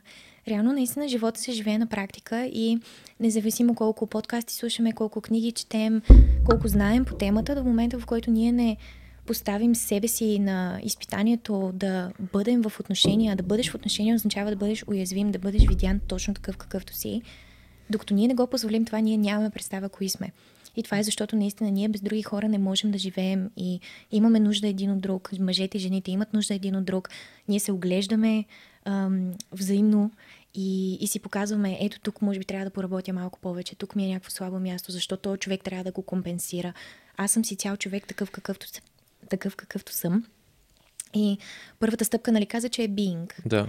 Да, това е. Разбира се, всичко, всичко тръгва от теб. Защо, примерно, ти си мислиш, че твоето внимание или твоето време или като цяло твоите ресурси не са, не са толкова ценни, че да ги даваш на жени, които наистина са ги заслужили. Какво те кара да си мислиш, че раздавайки просто своите ресурси на който клъвне, това на теб ти дава стойност. Дали по-скоро не ти я взима, дали не я подаряваш. Просто е, според мен един мъж трябва да си даде сметка защо, защо аз съм ценен, какво ме прави ценен и съм сигурна, че има много неща, които го правят ценен. Самия факт, че той е тук, по всичките параграфи е едно голямо чудо. Наистина, чисто биологично, еволюционно, откъдето да го погледнеш, това, че ние сме тук в момента с това ДНК, което имаме, е едно чудо. Тоест, ние сме тук с някаква причина, имаме качества, имаме а, ресурси, имаме възможности най-вече. И до момента, в който не си дадем сметка, че ние си струваме просто защото ни има, ние продължаваме да търсиме в другите хора те да ни го докажат. Все едно някой да ти подари твоята ценност, докато ти трябва просто да я развиеш. И вече тогава хората започват да те виждат като ценен, виждайки ти себе си като такъв. И да си позволиш. Да. И, и според мен тук едно от нещата е да се опитваш да, да влизаш в колкото се може повече социални кръгове. Mm-hmm. Да, защото а, едно от другите неща са три точки, които от един от подкастите, където се дадоха реално proximity, реално а, а, как, как се Близост. Близост, да. Да имаш близост с колкото, т.е. с повече жени, да имаш време прекарано с тях и да, да. третата е възможност. Т.е. Mm-hmm. когато си прекарал време, имаш близост да, да действаш. Т.е. да се опиташ поне. Mm-hmm. Да, между другото, понеже ние нали, до сега малко или много говорихме леко по-абстрактно, да речем, да. но а, на практика това как може да изглежда за един мъж, а, и това съм го говорила с много мои клиенти, буквално съм им казвала, излез и флиртувай с всички за, за да може идеята, че един ден като застанеш до една жена, която наистина харесваш, идеята не е ти да я атакуваш със своя интерес, да я изплашиш с това, че ти я искаш. Тя, тя най-вероятно знае, че ти я искаш, нали? Програмирани сте да ни искате, когато ни харесвате. Но когато на теб ти е комфортно със себе си и ти е комфортно да флиртуваш с други хора, и сега ще обясня това какво имам предвид, а, ти ставаш много по-приятен като компания, много по-естествено стоиш в тази динамика. И като казвам флиртувай с всички, имам предвид а, нещо тип Ръсел Бранд. Ти си виждал той как разговаря с хората. Той и с мъже, и с жени умее да флиртува. И като казвам флиртува, той успява да ги кара да се чувстват добре, да ги, да ги засмее с нещо, да се пошегува. Той се чувства толкова комфортно със себе си, че по никакъв начин за него не е проблем да го прави с всички. И това може да го правиш с, буквално с касиерката в магазина да се пошегуваш нещо, усмихни я тая жена, тя най-вероятно на всичкото отгоре, особено разни такива, нали, лелички, баби понякога, кой знае кога последно са се засмяли на нещо наистина смешно. Просто живота им тече на такъв автопилот и ако ти си този човек, който им дава това, ти ще се чувстваш прекрасно да видиш една усмивка в една жена. И колкото по-често го правиш с касиерката, с майка ти, с съседката, с някоя съученичка, с някоя колежка, ти се чувстваш добре в женската компания. Тя вече не е за тебе някаква уау, богинята жена, която просто тя има силата да ме съкруши като мъж. Тя става просто една жена. Да, и реално едно от нещата, които не съм съгласен с Ред Пил е да, да, да, да нямаш а, жени приятелки. Да. Тоест, може би има различни дефиниции на какво mm-hmm. е приятел за теб, но да със сигурност, колкото повече жени имаш в социалния си кръг, толкова по-добре за теб. Абсолютно. Защото а, виждаш различни гледни точки. Например, морето, което бяхме заедно. С... Е, е, реално, разговорите с теб и с Надето и с Тонката и това да общуваме за връзки ми даде доста различна перспектива. Mm-hmm. И сколкото повече хора общуваш и сколкото с повече хора, как да кажа, изпитваш тезите си. И дали дали човек също те няма да кажем, защо мислиш така? Мисля, mm-hmm. Каква е логиката? Да. Да, да излезе от главата ти и да, да, да, имам, да мине тест, толкова по-вероятно е това нещо да се случи. Mm-hmm. И, и реално, да, това е едно от, едно от нещата е да, да, да имаш колкото се може повече жени в приятелския си кръг и да, и да разбира се, вече когато си във връзка, според мен, естествено ограничаваш този контакт. Да. Тоест, защото вече имаш човек, който е до теб. Mm-hmm. Но има един етап, в който имаш нужда от това. Имаш нужда от това да, това да опознаваш. И аз, аз разбирам как в... А, например, в училището ми имаше много по-малко момичета от, в първото ми училище. А в гимназията ние бяхме 28-29 момчета. Смисъл, mm-hmm. то беше, то беше yeah. скандално. Ние, ние нямахме реално ние нямахме реално, голяма част от нас нямахме контакт с жени в, в този период. Да. И се замислям как, мисъл, това е част от историята ти. И трябва да го приемеш. Окей, mm-hmm. okay, тогава е било сега. Как мога да го променя? И да. И, и, и за съжаление, няма лесен отговор. Мисля, просто излезеш от зоната си на комфорт и почваш да общуваш с нови хора. Мгм. Разбира се, тук вече има спектър на хората. Колко поносимо ще имаш? Дали ще, дали ще е просто да отидеш на танци или да, да заговаряш хора на улицата? Има по-интровертни хора, има и по-екстровертни хора. Да. Да, да, напълно съм съгласна. И точно в динамиката, която създадохме аз, ти, Надето и Тонката а, на морето и въобще след това, виж как то се вижда, че дори в един приятелски контекст, в групов приятелски контекст, един мъж, например, може да проявява своите качества като лидер, своите качества като интелектуален водач, го наречи. Една жена може да проявява своята, своята нежност, своята склонност да следва тази лидер, това лидерство в мъжа. Тоест това се проявява в един приятелски незаплашителен контекст. Ти можеш да, всеки може да упражнява себе си и своите качества и всъщност да се оглежда отстрани покрай тези хора, с които общува и всъщност да затвърждава, хм, това ми харесва, че го имам като качество, искам да го имам повече, той ще го упражнявам повече. Тук видях, че не ми реагираха кой знае колко добре. Може би има нещо, което да просто да го опипам малко повече, може би а, начина по който изговарям шегите си или това са, това са съвсем нормални, естествени неща. Всички имаме да работим върху тях. Тоест не е края на света ти да осъзнаеш, че имаш върху какво да работиш в един приятелски контекст. Но когато започнеш да общуваш с жена, която ти харесва, залога е много по-висок. Отказа да. тогава или липсата на смях на твоята шега на теб ще се стори наистина като края на света. Затова много е добре наистина да се обграждаш с жени, да общуваш с тях, да им, да им се кефиш на присъствието, те да се кефят на твоето. И в един момент наистина самооценката ти почва да се променя, ти вече не си толкова като оголена рана. Ти знаеш, че имаш качества, защото си ги упражнявал. Да, и да. Тоест, то, според мен тук има, има един такъв момент, че когато си мъж и получиш известно количество внимание, почваш да си фантазираш. Mm-hmm, Тоест, почваш mm-hmm. да си мислиш как ще се получат нещата, целият този сценарий. А реално, просто си позволиш опит. Мисъл. Mm-hmm. Общувам. Да. да. Да не влизаш в толкова очаквания с да, да, да. Или дори ако се случи, защото мисля, че до някъде е програмирано на много дълбоко генетично ниво това да се случва, като усетиш, че се случва и знаеш, че примерно контекста не го позволява, било то, може би тази жена не е всъщност това, от което аз нямам нужда, нали? Окей, привличаме нещо в нея, ма не съм сигурен, че тя е за мен, или просто е примерно някоя приятелка или е някаква там някоя, която не е подходяща за теб, да си кажеш, нали, да, нормално е в присъствието на женственост, която ми харесва като енергия, аз да изпитам, да започна да създавам тези фантазии за това какво би могло да бъде. Това е нормално и да не се обвиняваш за това, но наистина, както казваш ти, просто да прецениш, аз съм тук, за да трупам опит, не за да правя всяка жена, която ми обръща внимание, моя партньорка. Наистина, да. просто да решаваш. Ти решаваш как се И от тая представа единствено. Тоест, mm-hmm. че буквално това, това нали, харесвам до някаква степен в Red Pill, да общуваш с... Защото жените общуват с повече един мъж, mm-hmm. защото ти не го правиш. Тоест, когато вече не си се привързал към някой, вече нямате установени отношения, ти имаш свободата да, да, да опитваш. Да. Наистина, да, докато човек не е в, във връзка, той, той е свободен да избира. Затова се нарича пазар на любовта, за да може да намериш продукта. Звучи гадно, но да намериш това, което е за теб. Реално, според мен, има нужда да се каже по този начин, защото е така. Mm-hmm. Тоест, хората имаме нужди, имаме потребности и ние търсим някой да задоволи тези нужди и потребности. Mm-hmm. Да. И нещо, което ми каза един близък приятел. Реално, в началото трябва да си егоист.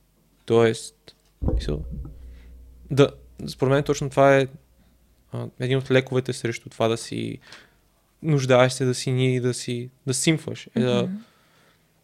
да знаеш че ти имаш стоеност и да знаеш, че ти имаш нужди и потребности. И ако човека срещу теб не може да ги задоволи, просто да. продължаваш напред. Да, наистина е така. Ам, за жалост оперират а, такива много базови човешки страхове при всички нас от това да не, да не останем сами, да не бъдем отхвърлени, едва ли не необратимо. Според мен има и, има и поне аз, аз го срещам, че в един момент много свикваш да бъдеш сам. Mm-hmm. И а, това е, нали, да, да станеш този човек понякога може да стане, т.е. ти вече да имаш качествата, но да те е страх да, да, да преминеш към следващата стъпка, да. защото си свикнал да си такъв. Да, да, наистина е така. Има го особ... Аз точно това казах и в началото, затова е толкова трудно да вече, когато си в отношения, да останеш в тях много дълго време, защото ти си бил със себе си толкова, толкова много години. И наистина понякога става много комфортно. То реално малко е парадоксално, но за да се чувстваш ти наистина добре в едни отношения, да ги поддържаш здравословни, ти трябва наистина да бъдеш окей okay сам със себе си. Да всъщност да не си закачен за идеята, че имаш нужда от някой да дойде и да ти покаже, че ти си струваш. Ти трябва предварително да подходиш с тази идея на аз съм ценен защото ме има, струвам си по принцип, не се налага да го доказвам, просто съм ценен, защото съм тук. И тогава вече наистина се появяват хора, защото ти си една цяла единица. Аз затова не харесвам а, хора, които използват думата половинка за своите партньори, да. защото ти не си половинка, ти си цял човек и подхождайки като половинка, това е буквално твоя шорткът към козависимост. Затова бъди цял човек и тогава идват хората. Но когато наистина ти имаш обсесивна нужда, което го разбирам, това не е нещо, за което да се обвиняваме, но да го погледнеш и да си дадеш сметка, че когато имаш обсесивна нужда от партньора да ти докаже, че ти си струваш, хората го усещат това. Той застава до тебе и усеща, че ти черпиш от него своята самооценка и своята ценност. Да, и на никой не му харесва това. Да, по-рано бих се върнал, че реално мъжете, които преекспонират с цифрите, са жените, mm-hmm. които са били. Усеща се. Да. Ние, ние сме. Ние, хората сме интуитивни същества. Ако, ако някой не е искрен и автентичен, веднага го разбираме. Да. Тоест, лъжата не ти носи нищо, освен самосъблуда. Да, да, да. И това е едно от нещата, между другото, които а, нали, жените намираме за много атрактивно като качество а, някаква форма на емоционална интелигентност. И, и ние, бидейки интуитивни и по-емоционални от вас, наистина усещаме точно това преекспониране, пре, преувеличение. А, дори, дори да го правите много добре, дори да сте се развили чисто като език на тялото, така че да не си личи много-много, с времето започва да си личи. И затова, примерно, когато съм разговаряла с жени, които смятам за здрави и достойни, така да ги наречем, наистина всички с, с тях сме съгласни на едно нещо, че наистина истинската мъжественост, която наистина е страшно привлекателна, тя обикновено е много тиха. Това не означава, че е субмисивна или че е слаба. Изобщо не. Тя просто е тиха и спокойна. Тя е стабилна и заземена. Няма и ти така да се усещаш. За това. Да, и, и, и като жена ти го усещаш, така се усещаш до него спокойна и заземена. Ти не се тревожиш постоянно, защото усещаш, че този мъж е стабилен. И това е толкова привлекателно, защото знаеш, че най-накрая можеш, примерно, да се отпуснеш, не се налага да контролираш, не се налага ти да бъдеш мъжествена. Ти просто можеш да бъдеш себе си. И тогава се получава тази много красива динамика между наистина мъж и жена. Да, и то това не се бърка да нямаш амбиции като жена, нали? Защото тук не, идва, тук идва нали, това нападането, нали? Да, да. Както като каза, като прозвуча. Ти реално пак можеш да имаш своите цели и амбиции. Просто в тази динамика ти избираш. Мисля, ти се чувстваш добре от тази си роля. Да. Да, абсолютно. Ти можеш наистина да... Твоите амбиции могат да изглеждат всякак. И, но просто знаеш, че до себе си имаш една опора, която може да те хване в момент, в който имаш нужда да ти даде нещо, от което имаш нужда. И няма нищо лошо в това. А, така, жените, както бяхме излагани за това, че силни и независими, трябва без мъже, за какво са ни мъжете и така нататък. Нали? Това доведе до много големи щети при нас. По същия начин това при вас води до щети. Това да наистина да не си давате сметка, че и с, емоционал, с емоционална интелигентност ставате още по-силни, още по-мъжествени, още по-можещи. Да, и генерално според мен има идва ми думата delusional, т.е. от английски, но реално имаме неясна представа за възможностите си сега и за това къде сме в цялата ситуация. Тоест, просто това е един от основните проблеми и, и, в двата, и при двата пола, да. който, който виждам. Да, между другото и забелязвам как а, а, като цяло в едни отношения е много важно човека до теб да ти помогне да се чувстваш спокоен. Тоест, това не означава, че той няма да те провокира, че няма да извади наяве, може би, твоите слабости, твоите комплекси и така нататък. Това даже е хубаво да се случва, за да се развива една връзка. Но като цяло, този човек няма да те кара да се чудиш постоянно какво се случва. Няма да те обърква. Объркването е много сериозна индикация за това, че нещо не е наред в отношенията. И независимо дали е при мъж или при жена, ако този човек те кара да се чувстваш объркан и да не знаеш точно какво се случва, на тебе вътрешните ти радари започват да ти, да ти изневеряват. И това е много висока цена да платиш за един човек. Mm-hmm. А, може те обърква нарочно. понякога наистина това се случва. Може те обърква без да иска, просто защото той самия е объркан и неясен със себе си. И затова е много важно наистина ти да, да видиш къде е твоя критерий и ако, например, за теб е важно като човек да бъдеш а, спокоен или свободен или както искаш го наречи и този човек те обърква и те кара да губиш собствените си координати за това къде искаш да се намираш, замисли се дали това е цена, която искаш да платиш. Какво толкова ти дава този човек, че ти да плащаш цената на това да си объркан, да, да се чувстваш а, неясно, аз в отношения ли съм, не съм ли в отношения, обича ли ме този човек, не ме ли обича. Тия миксираните сигнали са и за двата пола много сериозен червен флаг. И това е много голям пропуск на Red Mm-hmm. Да. И бих отишъл към, реално, ти го спомена, нали, за мъжествените черти. А, и съм извадил четири компонента, които смятам, че са основни. А, първият е компетенция, т.е. да си изключително добър в дадено нещо. И според мен това за, за мъжете, за приятелите, които имам и за... Много е важно това за нас. Тоест и за мен като личност да, да знам, че съм изключително добър в дадено нещо. И когато това не се случва, се почва да се появят съмненията mm-hmm. и почва да има неувереността. Но според мен е да, да бъдеш един от най-добрите в това, което правиш. Да. И да. Това просто те кара да се чувстваш по различен начин. Да, да. А, само нещо да преди да преминеш към следващите, да кажа. А, това наистина е така, защото а, има нещо като универсално мото за жените и за мъжете. А, мото, с което аз лично съм съгласна, може не на всеки да хареса, но при жените мотото е аз съм нали, като being. Нали, женската енергия виждаме просто като една малко по-пасивна, просто бъдещ, бидеща, няма такава дума, но енергията okay. на съм. А, докато при мъжете аз мога. Аз постигам. И всъщност това е нещо много важно за вас, когато, да речеме, една жена има някаква форма на депресивни проблеми сама със себе си. Лечението много се различава от това, когато мъж има депресивни проблеми.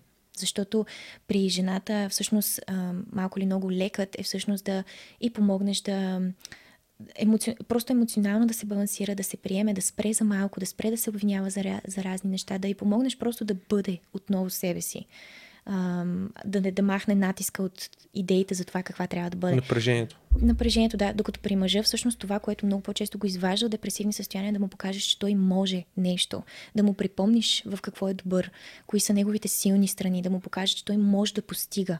Защото при вас депресивни състояния идват от усещане за не мога да се справя, не мога да го постигна, не съм добър в това. А, някакъв дефицит. Мисля, че всеки всеки човек, било то мъж или жена, усеща това мото някъде вътре в себе си. И, и това започва да страда в момента, в който се загуби връзката между баланс в ума, в тялото, в душата. Да, със сигурност аз много свързвам с това, което кажеш. Реално, mm-hmm. аз, аз, да, със сигурност не се свързвам толкова аз съм, колкото с, с другото нещо, да. което каза. Определено това много влияе на, на оценката ми за мен самия. Да, и според мен тук вие, мъжете, имате как, как да го нарека, а, просто нещата са така, че вие трябва да станете мъже. Ние, жените, малко ли много се раждаме жени, при вас го има натиск от това, че вие трябва да станете такива. И може и да не, на мен не ми харесва, че е така. Ако трябва да дам оценка, не ми харесва, че е така. Искаме си и вие просто да имате тази дадена стойност, но според мен факт е, че най-вероятно наистина е така и според мен вие го усещате и точно заради това в моменти, когато сте долу, не работи толкова някой да ви погали и да ви каже, нали, ти си обичан. Трябва някой да те бутне и да ти каже, ти можеш и аз вярвам, че Ставай. можеш. Ставай, можеш, да, вярвам в теб и те виждам, че можеш. Това ви помага много повече. Да, и тук много, много добре, много се свързвам с е, реално последните месеци, когато почнах на хода на бокс. И това е нещо по-рано от разговора, което за връзката с а, бащата. И това, т.е. моментите, в които баща ми е проявял физическа, физическо насилие, което не са били много, но са, били са малко, но са оставили отпечатък в мене, съм накарали да имам неувереност в чисто в физическото си. И когато сега съм в нова среда с мъже, където виждам уважение, виждам хора, които искат да ми помогнат, виждам хора, които ми дават шанс аз да, да пречупа тези. Според мен много е важно да се да имаш точно тези а, кръгове от мъже, в които да, да, да, да пречупиш тези стари устарели вярвания за себе си. И да, да бъдат здравословни, защото тези модели, които имаш, могат да бъдат други. Да, да. Съгласна съм. Аз между да, да се върна и аз към началото на, на разговора ни, когато казах, нали, че всъщност малко ли много посвещавам това видео на коментатора, с, който беше казал, че ме гледат само загорели мъже и да спра да помагам на жените. Аз, нали, разбира се, уважавам хумористичния елемент, но същевременно а, ние наистина трябва да си дадем сметка, че като мъже и жени наистина сме взаимно свързани. Можем да го разглеждаме като метафора за ако жената е водата, вие сте почвата, нали, ако водата е а, отровена или просто я няма, това се отразява и на вас, отразява се на околната среда, отразява се на това, че ще имате суха почва и така нататък. Да. Както и да е такава една метафора да дам, но действително аз и въобще жените, опитвайки се да помогнем на други жени, ние не го правим просто за самите себе си, ние го правим и за вас. Тоест аз опитвайки се да дам нещо на, на жените, по този начин се опитвам да помогна и на вас да се сблъсквате с по-малко проблемни, по-малко комплексирани, по-малко тъжни жени, защото това неиминуемо ще се отрази на отношенията ви с тях. Ам, затова е важно и ние, жените, да работим върху себе си. И не е въпрос просто на помогни ми на мен повече или помогни на мен повече. Всеки трябва да си помогне, защото ние сме наистина скачени съдове. Искаме или не искаме е така. Да, и наскоро, когато си говорих с една приятелка, някои от важните качества, които тя отличи е мъжа да бъде амбициозен. Според мен това много се свързва с това да стане компетентен. Да. И да може да е планиращ. Тоест да може да, как да кажа, да жената да не мисли за плана и за нещата, които се случват, просто той да ги прави. Точно. И това е нещо, което като слушах се да мислих, че имам къде да работя в тази посока mm-hmm. и това е нещо, което мога да променя в себе си и да, как да кажа, да, да точно тази мъжествена характеристика да бъда лидер. Да, да, и, да. и това да променя в себе си. Да. Което според мен е, което според мен е важно, защото а, отчетността и това да, да поемеш отговорност mm-hmm. е доста важно качество да. във времето, в отношенията, които искаш да градиш. Абсолютно. И в едни по-практични параметри това може да изглежда като вместо да питаш едно момиче къде се хои, кажи бъди готова примерно в 8. Да. И не й казвай къде ще отидете, защото за какво да й казваш? В смисъл, разбира се, може да й кажеш ако искаш, но ако искаш все пак може би да има някакъв елемент на аз контролирам нещата, ти не се тревожи, може да го оставиш като изненада, просто да го добавиш като допълнителен елемент. Така че има си много, абсолютно съм съгласна с това. Да. Това сигурно. Това е страшно привлекателно. Okay. А, нещо друго срещаш което според теб привлекателно и което не се говори много за него? Ами, да, може би наистина готовност за, за поемане на рискове и то не само в ам, професионален аспект или аспект ам, отделен от жените. А, в отношенията с жените това изглежда като, а, макар че си привлекателна и ми харесва как изглеждаш или има едно, две, три неща, които в теб ми харесват, има неща в теб, които ам, поведения, които не ми харесват, неща, които не, не одобрявам и така нататък. И способността ти да поемеш риска и да кажеш да, кефиш ме, обаче съжалявам, аз заслужавам повече или слагам повече на масата от теб и така нататък. И готовността да си тръгнеш, това също е проява на риск. И това е нещо много атрактивно. Това аз го наричам да скъсаш рапорта с жената. И а, това доста често трябва да се проявява и в началото на отношенията, за да покажеш, че ти всъщност вземаш пространство. Ако не си свикнал с а, женското присъствие, не си свикнал с а, женския интерес, много бързо можеш да буквално да оформиш себе си около нея и тя ще го усети веднага. И mm-hmm. това не е задължително да е в твоя полза. Може би само с някои жени е в твоя полза, но това е много малък процент от хората. Но като цяло в началото всъщност идеята е да видиш тя, тя пасва ли на моите критерии а не автоматично да кажеш да, тя пасва на моите критерии. И късайки рапорта, ти показваш, че имаш стандарти. Тя го вижда и си казва, хм, много добре, може би трябва да не, не толкова да дигна летвата ми да покажа най-доброто от себе си. Наистина, защото ако искам да съм около него, явно има конкретни стъпки. И примерно това може в разни разговори с жената. Не се притеснявайте да спорите. Особено такива цивилизовани, интересни, готини, забавни дебати. Това е форма на късане на рапорт, защото трябва да сте съгласни с всичко, което тя казва. Да. Влезте и малко в съпротива, вижте всъщност нейните вярвания на какво са базирани. Да, реално да. Нямаш нужда от yes men, т.е. нямаш нужда от, Точно. от хора, които да се съгласяват с всичко, което казваш. Да, и, и наистина това е страшно привлекателно. Ние го отчитаме веднага като проява на характер, проява на сила. Наистина това мъж е готов да поеме риск. Нищо, че съм много сладка и че съм много хубавка и говоря много чаровно. Той е готов да ми влезе в контра, което мен ме впечатлява. Така че това е доста привлекателно. Да, имаме нужда от хора в живота ни, които да. Абсолютно, да. Иначе за какво смисъл ти, ако, си, ако на 100% си приличаш с един човек, вие сте просто едни клонинги. Вие не може да се променяте, не може да растете. Всъщност крайната цел на любовта е вие да, да growth, да, да има растеж. Да, да има промяна. Мгм. А, следващата точка, която съм напишал е а, реално да, след, да си много фокусиран върху това, Мгм. което искаш да постигнеш. Да. И това а, реално, само ще да видя как съм си го записал. А, фокус върху целите си. Мгм. Реално то е доста просто, но да. Буквално да, да имаш приоритети в живота си и да, да ги следваш и да, да създаваш стоеност, да, да, да има смисъл от твоето съществуване и да, да го изпълняваш всеки ден. Да. Да, напълно съм съгласна и тук бих се обърнала към а, жените като приятелски съвет а, към спрямо мъжествените мъже. А, давайте им свободата да правят това, което искат, да преследват своите цели, а, да преследват своята мисия. Не ги лишавайте от това нещо. Много е възможно вие да сте били били привлечени към тях на първо време, точно заради това, че сте видяли, че те имат някаква посока.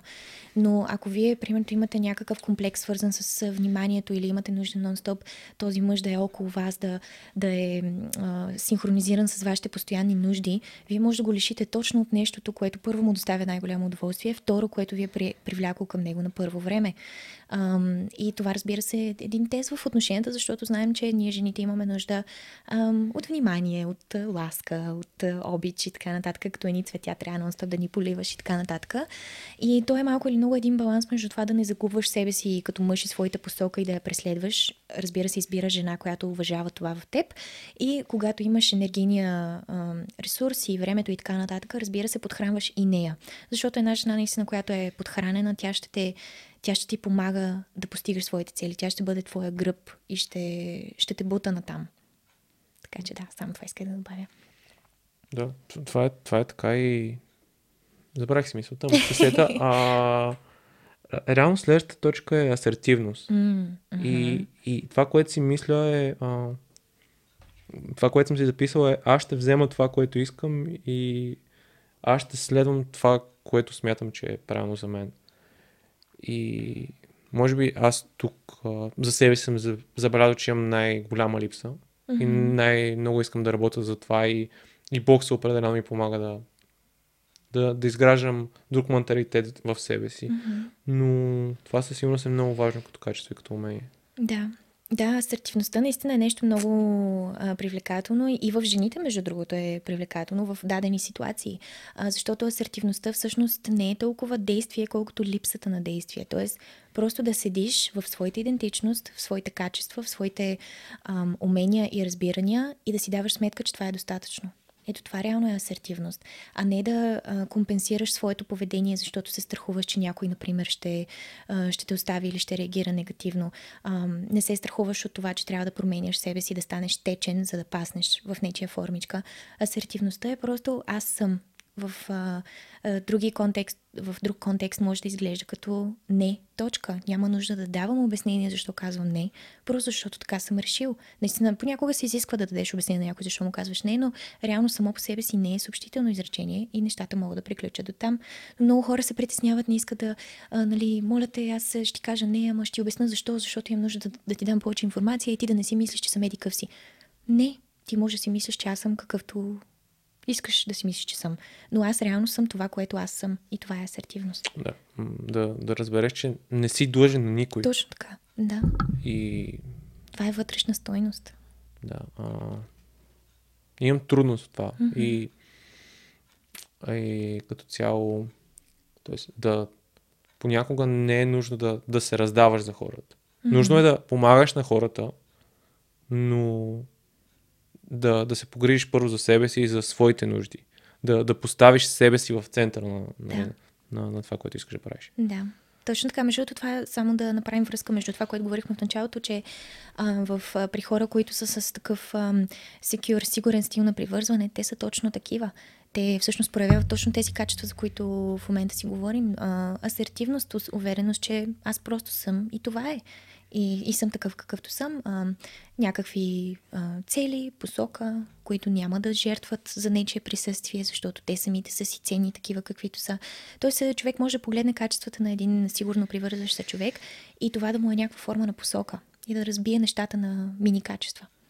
Да, да се изгради по-голяма, Да. по-голяма картина Да. над, над нещата. И последното нещо е увереност. Тоест, а, сигурен са възможностите си. И то реално това да, да излезе от спектъра на, нали, на целта, която имаш. А по-скоро цялостно ти усещане за тебе, че си стоиш на мястото и че Да. няма... Знаеш, че имаш какво да променяш, но знаеш, че имаш и много, което да дадеш и си доволен.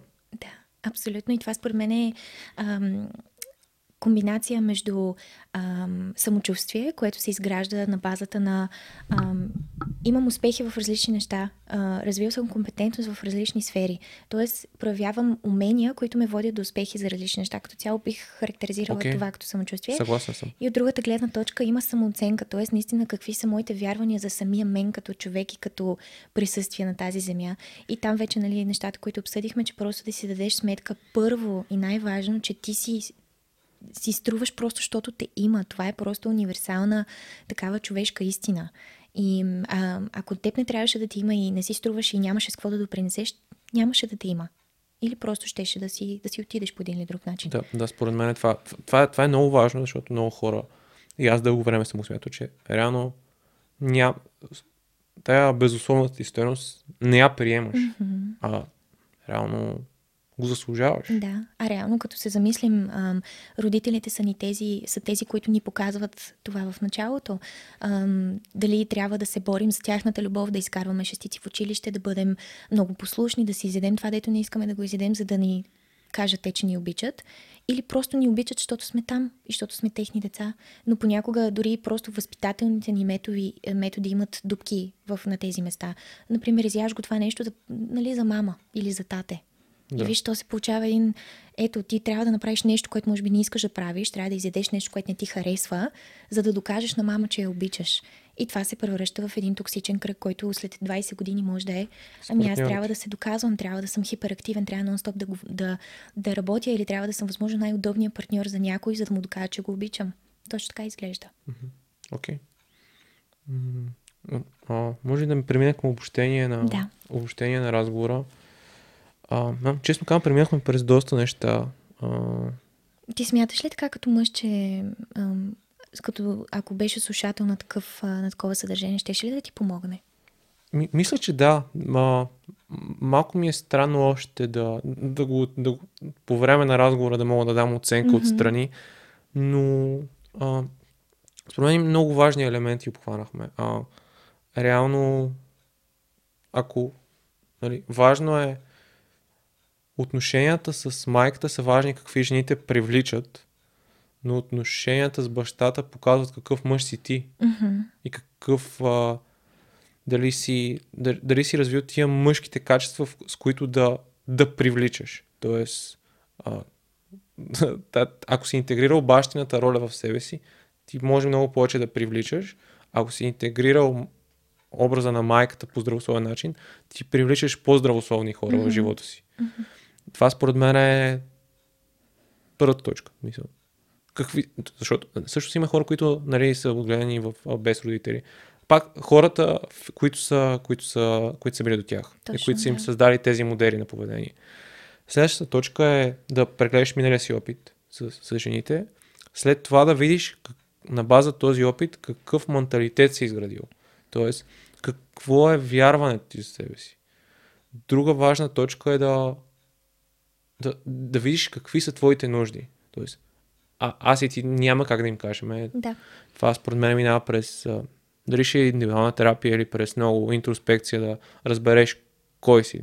Няма как да, да, да дам, ние да дадем отговор на това. Може да резонира част от думите, които сме казали тук и там, но това е, това е вътрешен процес на, на, на всеки един човек. А, след това какво беше? Имаш, имаш още нещо, което иска да кажа. И това, е- това е миналото. Да, да приемеш миналото, да приемеш успехите, да приемеш провалите и да. А, според мен е, реалната картина е, че мъжете трябва да са много по-добри, за да са във връзка, отколкото е било преди години. За да е здравословни отношенията, Да. разбира се. Трябва да приемеш работата. Тоест, трябва да приемеш, че, че имаш процес, процес, който да излекуваш си Мгм. и да. Дали, и то процес не е бърз. Може да е месеци, може да е години, но ако искаш да имаш. Поне, поне при мен е това, че а, аз се, тоест, а, обичам семейството си, но знам, че са допуснали грешки. И искам да, искам да изграда по-здравословно семейство за мен в бъдеще. И затова се опитвам да правя и това съдържание и да, да работя върху себе си.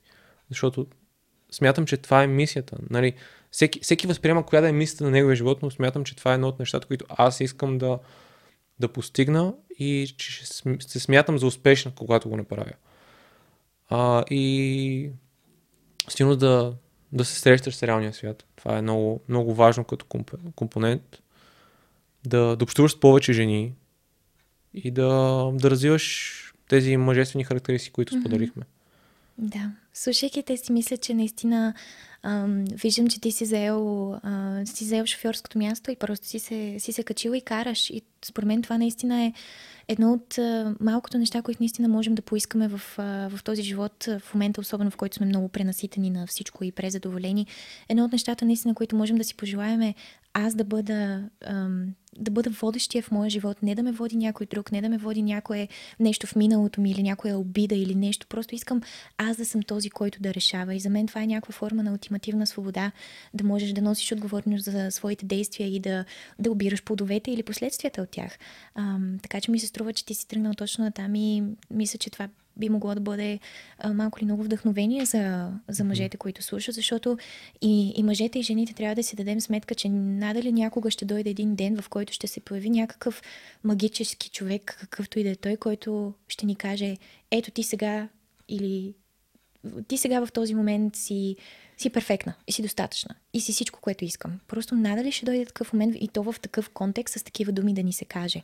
А, ние просто трябва да си дадем сметка, че ние така или иначе ги имаме тия неща, така или иначе работим върху себе си и може би един ден можем да се надяваме някой да дойде и просто да го оцени и да го сподели с нас но няма надали някой ще дойде и ще ни се кланя за, за качествата, които имаме. Просто ще ги оцени. Най-вероятно ще е лесно.